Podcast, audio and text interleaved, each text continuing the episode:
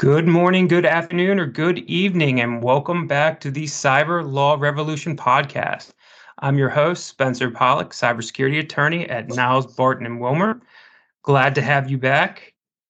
Lots of questions, lots of comments, uh, lot, lots of discussion points in the past couple of weeks. Keep them coming. Call me 443 381 3586 or email me at sspollock, that's P O L L O C K, at nilesbarton.com. And I'm really pleased today to have Chris Friedman from OnDefend. He's the founder and CEO of OnDefend. Um, OnDefend, I apologize. And OnDefend works with Modus as well. Um, we're going to talk about ransomware today. Ransomware today. Uh, sorry about that. I'm losing my uh, my speech. Uh, Chris, welcome to the podcast, and thanks for being here. Thank you for having us. Appreciate it. Thank you. Of course, of course, and uh, let's just kind of jump right into the obviously the hot topic of uh, cyber that's been the hot topic for I guess the past year or so, um, ransomware, and just kind of a basic question: What is ransomware, and who's impacted by it? Sure. Um, high high level ransomware is the cyber pandemic. Um, it's uh, ransomware is a form of malware that accesses files on a device and throughout a network of a company and uh, encrypts those files, everything accessible, with the end goal of extorting money from the business or individual to access those file access those files again. um, they begin, like most phishing attacks, with phishing uh, emails. And they specifically use something called business email compromise tactics, whereby they uh, effectively impersonate your fellow employees, your vendors, your clients, maybe products like you use, like Microsoft, national brands like banks and Amazon and so forth. they uh, they effectively trick your employees into downloading or executing files, uh, executing links that uh, drop ransomware into a endpoint or a device, and then it spreads from there throughout the uh, network to encrypt everything it can.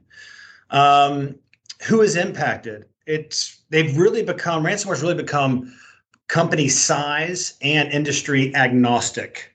Um, it used to be they would focus on larger companies because that's where the money was, but it's no longer someone with a hoodie offshore. This is smart software. This these are bots and artificial intelligence. This is proper development of, of, of an attack that uh, just runs automatically. So you can think of it as a numbers game, just like any email spam. It's really just a numbers game for them. So everybody is in play. Um, I think you know the smaller the entity, uh, the lower investment they've made in cybersecurity. So they are really considered soft targets. That's I think that's really where they put the effort to make this volume play. Uh, so that's uh, who's impacted. And you use use the great term there um, in terms of agnostic. And I, I think that really sums up what we see with ransomware attacks and hackers that they don't discriminate um, based on a small, mid-sized, or large business. You know, as I'm sure you see, the ransomware attacks don't just affect the Targets or the Marriotts of the world. They go to the mom and pop shops, the medium-sized businesses, which is obviously very scary. Um, very. In terms of the trends, though, what we're seeing and what the audience should be aware of, can you kind of highlight some of those that we're seeing right now that you've seen in the past year, or maybe that you see moving forward? Yeah, as far as the trends generally. Um, so as I mentioned, you know, the software that they're using, right? Um, it's getting smarter and even more effective, right? So they're able to do even more volume and more without human intervention, just like all of technology today. So to do a business email compromise attack, you have to impersonate someone that someone trusts. Well, you might have to do some research on Facebook, LinkedIn, and other uh, online sources. Well, that's all done automatically now, right? And it used to be that when ransomware would be would be executed, the ransomware attackers would look at how many files they have, right, encryptable or encrypted, to decide how much you would pay. Well, not anymore. They're looking at online resources like Dun and Bradstreet and other resources to determine how much you can pay how much they can extort from you. So that is it is it is really wildfire spread uh, and super efficient for them. Uh, the other thing is it used to be you know they encrypt, you pay, you get your access to your files, your data back. well, now they are ex, uh, exfiltrating the data as well. So you can pretty much be assured that when your data has been encrypted and you get it back, the bad guys have a copy and it's going on the dark web. So, because they're going to further monetize you. And so there's that long term liability that follows you with that. The other thing, and this is the most scary that's happening, is they're playing the long play, not the short play. So when they get access to your network because someone clicked on the wrong email, now they're dwelling in your network. They don't just execute the ransomware, they watch. They watch for activities, they gather data, they try to get credentials to platforms from your employees. And what they do is when they finally decide to execute the attack, before they execute it, they do things like turn off your security tools. They do things like access your backups online and delete them. They even turn off your communications and your email, shut that down. So that is, is, is super scary stuff. Um, the other thing they'll do is maybe they'll access your Microsoft account. They'll hit you, but then they'll spread the attack with all your contacts. They'll ransomware attack them under a real account. It's called account takeover. So one of your employees, they will attack all of your clients and vendors to spread the attack. So it is evolving and it's, it's pretty scary. The last trend that's very interesting is um, there was plan A was not to, to avoid the attack to begin with. Then there was plan B, which is pretty much assured you pay the ransom, you recover, you move on with your life. Um, that plan B is being taken off the table by the Department of Treasury, which just decreed uh, the last part of last year, Q4, that you are not allowed, it is against the law, to negotiate with cyber terrorists as it, as it pertains to ransoms. Um, they've identified X amount of, of these attackers specifically. And if you were hit by them, you are not allowed to negotiate and pay the ransom. And so it's early stage stuff, but it is the beginning of the end of plan B. So therefore, your plan A needs to be you need to invest in security, really, to avoid it to begin with. So uh, those are the primary trends that we're seeing. And once again, you make a lot of good points there. Obviously, a lot of scary points, but just factual. Um, the last thing you were talking about was the, kind of the preventative aspects. Can you talk to me about how um, OnDefend and companies, or how OnDefend helps companies kind of get to that pre, uh, pre wow prevention stage? Sorry, and sure. what companies can really do to help prevent and mitigate these potential ransomware attacks. Absolutely. So I think of it as three primary lines of defense: your employees, your sort of endpoint, your device security, right, which is where you can stop it, um, and then your backups if it does happen. So let's talk about all three. Your employees. So uh, as as a company, you typically have an MSP, MSSP, or maybe your own network security team that has invested in a security filter, right, which used to stop spam, and it's evolved to try to stop these attacks. But the reality is, is that these filters cannot stop these attacks from entering your inbox um, you know, they use things like lookalikes in, in, in the email address. So it's Amazon with a zero or Intuit where the I, the capital I is a lowercase l, right? These, these filters can't catch all of that. Um, there's things called spoofs. A spoof, which you probably hear about in the news, is literally just an email server that somebody spun up offshore. It's not authenticated or authorized by Microsoft or Google. And so the bad guys create literally your do- do- domain. So it'd be like ondefend.com, right? They would create that. And they would send an email that literally looks like your company's email to it, to someone, to another business person that you interact with. There's no way for them to know that unless they drill down into the email platform and look at headers and metadata. The normal business person can't do that. So these filters don't catch this stuff. The filters don't catch attachments where the filter's scanning them for rant for just viruses. But within the file, if you ever open up an Excel file, there's like a little macro, little button at the top you can click to access it. That's where it, that interacts with the internet and drops in the ransomware to your environment, right? Filters can't catch all of that type of stuff or links that take you to nefarious places in emails. So you have to assume these, these nefarious emails are going to reach the employee's inbox. That's the first thing.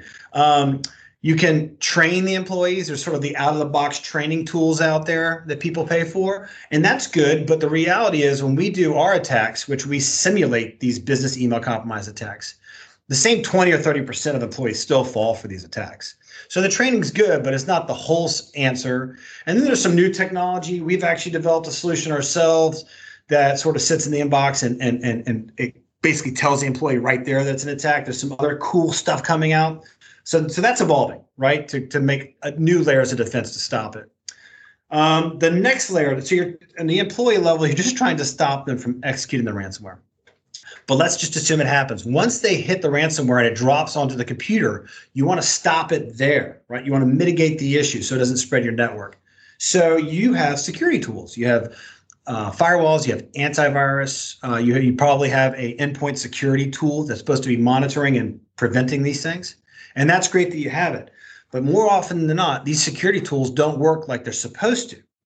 Maybe they were misconfigured. Maybe somebody changed a control six months ago that rendered something useless. So we find when we do uh, simulated attacks across the nation that we're able to blow through these security tools because they don't work like they're supposed to. So companies really need to test those either by penetration tests or there's some automated pen test tools. We have our own product we developed last year, spun out of uh, Florida Blue and Guidewell uh, here in Florida that that audit that just basically continuously runs ransomware attacks against your endpoints, so you know if you can stop them or not. So there's some cool tech out there that's going to really help us there. Uh, the third um, uh, stop point, the third uh, line of defense is your backups. So someone said, you know, they check the box, we have backups. But the question is, is how often are they happening, right? Is it every two weeks? Is it every week? Is it every day? Because once the ransomware happens, you have that sort of window where you won't get that data back, right? If you haven't been backing up. So backing up as often as possible is a good thing. However, if you don't restore those backups regularly just to see if they're working correctly, that's a big mistake, right? You might have a situation. We had a, a client that uh, was backing up data, and your backups only hold the data for so long. So the, the backups only held the ba- data for like three months. They were backing up data, but they had ransomware, and they didn't know it in some section of their company, and it was just backing up the ransomware for three months. It then deleted all of their you know, real files. So when they finally back, when they realized they had ransomware, they they restored their backups. Guess what? It was just all encrypted. So you need to restore and test your backups um, and then the last part is, as I mentioned, these attacks are getting really good, right? They're coming in and they're accessing your backups and deleting them. And so what you really need to do is also have offline hard copies on tapes and things of that nature. So you really need to ask your third-party IT provider uh, or your internal team uh, to make sure they're doing these things. Does that make sense, Spencer? Yeah, that was a that was a ton of great information. I mean, I think it goes to organizations really need to take a hard look at themselves and their practices and change their culture around this. And it's something I continue to preach that we really need to up our defenses. We really need to up our awareness.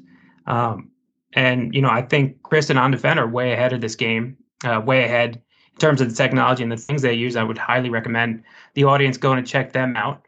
Mm-hmm. Um, final question, the million dollar question, Chris, because you gave a lot of good information. Give one thing that the audience can take away um, from this talk as it relates to ransomware? Open ended question, no right answer, whatever you think is the most important. You have to assume it's not a question of if, it's a question of when. Do not assume that your IT provider has you covered. They they are in a commodity world, frankly, where they're doing as less as they can for what you're paying them. Okay, so you have to be willing to invest money into cybersecurity um, and it's uh, as for SMBs, this is really important, Spencer. Most small businesses think they're not going to get attacked because none of their friends' companies have been attacked. Well, guess what? If their friends' companies were attacked, they probably wouldn't tell them, right? So they think, oh, you know what? Me getting cyber attacked because I don't know anybody that's been attacked, right? Other than these big, you know, um, brands, is like me winning the lottery, and I'm likely never going to win the lottery, so I shouldn't worry about cyber attacks. Uh, Director Mueller, right, uh, said it best. He originally quoted, "There are those." Um, that have not been attacked and those that will inevitably be attacked.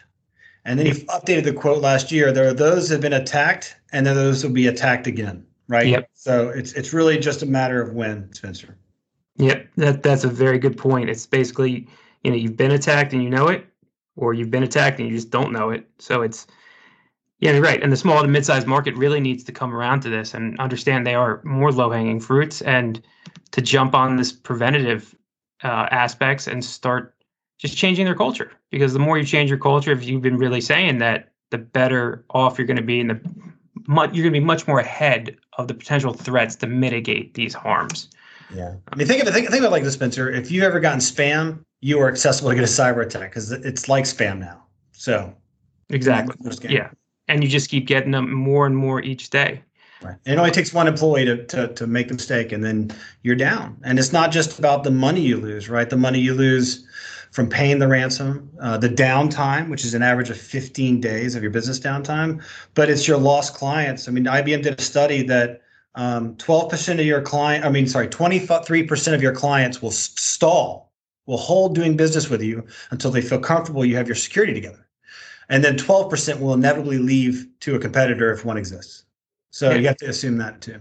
Exactly. I mean, it's the financial, reputational, and legal harms, which, you know, on the broad scope, really harms you in each one of those areas. And then in terms of micro, as you're just discussing, you lose your customers, loss time to do business, to make products, to service your clients, you know, the legal aspects, lawsuits. It's multi-pronged. And what you just referenced with the IBM study, it's we know that companies that are prepared save an exponential amount of money versus those who are not prepared after a data breach. Absolutely. That is, that is 100% correct. And uh, we are very excited uh, to support Modus um, in this effort to, uh, you know, secure our country. So we're happy to be a part of this, pro- the, the healing part of this process. That's right, and I, I, love people who are proactive about you know defending this country, defending our institutions. So, um, Chris, Chris from On, Dem- On Defend, sorry, On Defend, Chris from On Defend, I really appreciate it. This has been wonderful. Um, thank you so much for your time. Absolutely, Spencer. Thank you and have a great day.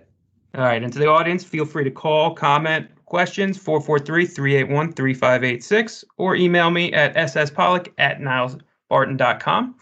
Until next time, thanks again for listening, and we'll see you on the next episode.